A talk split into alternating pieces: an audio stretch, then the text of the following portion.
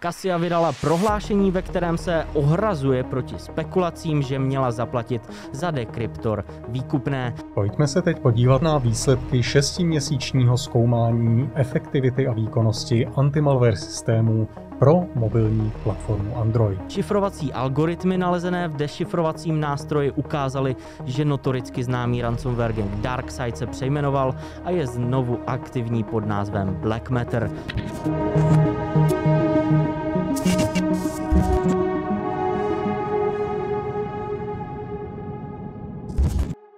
Hezký den, dámy a pánové. Mé jméno je Stanislav Novotný, se mnou je tu můj kolega Jan Kopřiva a my vás vítáme u další epizody, ale v Security Castu.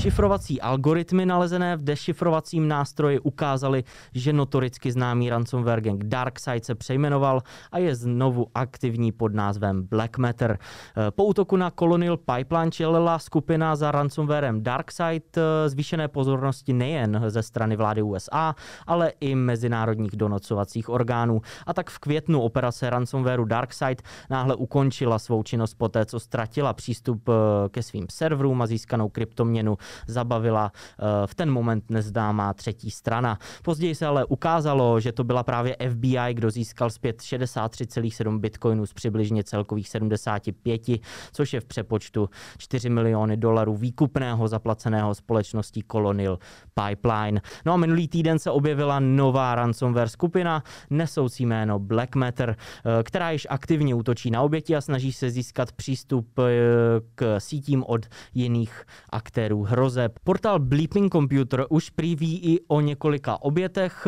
na které se skupina Black Matter zaměřila z požadavky na výkupné v rozmezí od 3 do 4 milionů dolarů. Jedna oběť již prý zaplatila minulý týden výkupné eh, ve výši 4 milionů dolarů za odstranění odcizených dat a získání dešifrátoru pro virtualizační platformy Windows a Linux.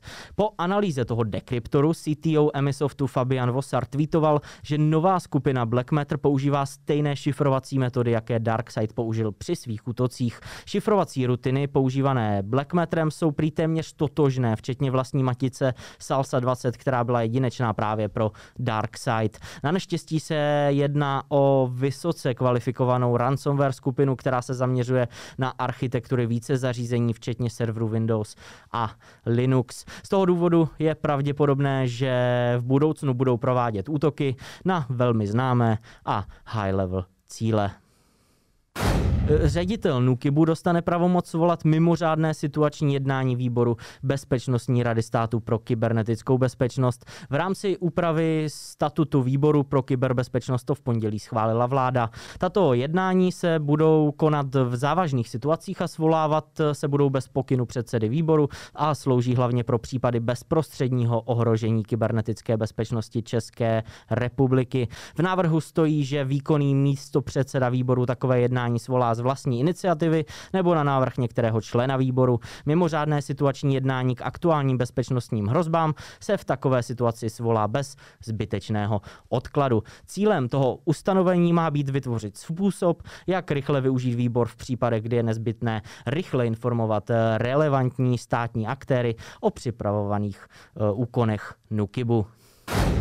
Kasia vydala prohlášení, ve kterém se ohrazuje proti spekulacím, že měla zaplatit za dekryptor výkupné.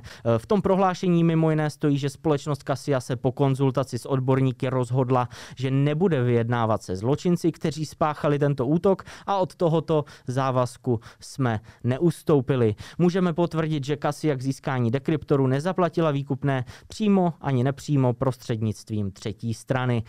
Kasia ale také údajně žádá zákaz zákazníky zasažené ransomware útokem, aby podepsali smlouvu o mlčenlivosti, pokud se chtějí k dekryptoru dostat. NDA samozřejmě nejsou nic neobvyklého, ale je to určitě uh, minimálně zvláštní rozhodnutí pro společnost, která neúmyslně přispěla k tak velkému chaosu svých zákazníků, ale i tak teď nezvolila spíše transparentní postup. Pojďme se teď podívat na jednu techničtější zprávu, která se objevila v uplynulém týdnu. Konkrétně na výsledky šestiměsíčního zkoumání efektivity a výkonnosti antimalware systémů pro mobilní platformu Android. Ty totiž publikovala organizace AV Test. V průběhu šesti měsíců od ledna do června letošního roku testovali celkem 15 antimalware systémů pro Android a zkoušeli, jestli jsou tyhle systémy schopné detekovat nově objevené hrozby, hrozby staršího data, čili takové, které jsou s námi cca měsíc, a zároveň jestli generují nebo negenerují větší množství false positive detekcí, krom jiného. Výsledky z té analýzy jsou poměrně zajímavé, zejména pokud pocházíte z organizace, která aktuálně zvažuje pořízení nějakého systému, kterým by chtěla chránit své mobilní systémy s operačním systémem Android. K čemu výzkumníci došli? Poměrně překvapivě převážná většina těch testovaných systémů měla poměrně vysokou schopnost detekovat i ty nové, i starší hrozby, někde mezi 96 a 100 procenty, takže byly poměrně výkonné, s výjimkou jedné jediné aplikace nebo jednoho systému. Tím byla aplikace Google Play Protect, což je antimalware systém poskytovaný Googlem. Ten dokázal detekovat jenom necelých 69% těch nových hrozeb a necelých 77% hrozeb, které byly CCA měsíc staré. Rozhodně se tedy nejedná o úplný propadák, ale přeci jenom v momentě, kdy antimalware systém nedetekuje tři čtvrtiny malwareu, který se reálně světem šíří, nejedná se pravděpodobně o systém, který byste chtěli v současnosti používat. A to i přes tvrzení Google na stránkách Google Play Protect, že se jedná o systém založený na umělé inteligenci, který se neustále zlepšuje. Takže jak jsem řekl, pokud aktuálně vybíráte nějaký nový antimalware systém pro mobilní zařízení, výstupy z tohohle výzkumu rozhodně stojí za přečtení. Pojďme se teď na závěr toho našeho dnešního Security Castu podívat na naše již tradiční doporučení pro manažery a architekty kybernetické bezpečnosti, respektive dnes spíše pro manažery. Možná jste si v médiích všimli zprávy o tom, že řetězec mexických restaurací Chipotle zažil takový poměrně nepěkný bezpečnostní incident. Útočníkům se podařilo získat přístup k jejich marketingovému e-mailovému systému a s pomocí toho marketingového e-mailu rozeslat poměrně velké množství phishingu a malspamu, čili zpráv, které v sobě nesly nějaký škodlivý kód, anebo zpráv, které odkazovaly na nějakou falešnou přihlašovací stránku.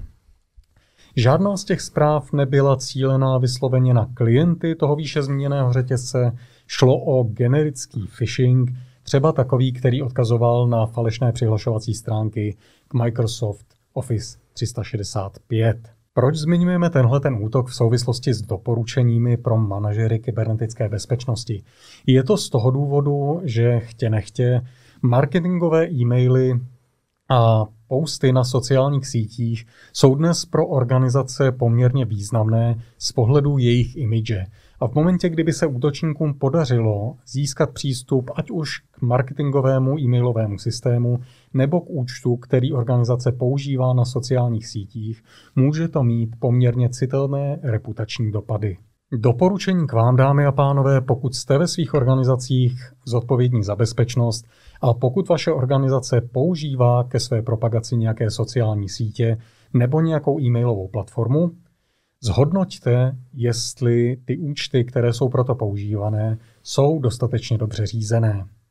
Velmi často totiž tyhle ty platformy a zejména účty na sociálních sítích používané pro marketing organizace vůbec neřídí.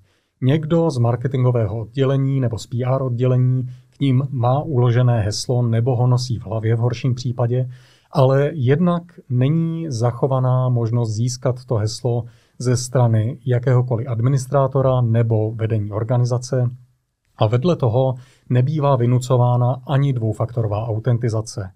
Doporučení k vám, dámy a pánové, tedy pokud se to týká i vaší organizace, zvažte, jestli tenhle týden nevěnovat půl hodinku, hodinku tomu, abyste tuhle situaci zlepšili a nemohlo vás potkat něco podobného jako čipotle. To je od nás pro dnešek všechno.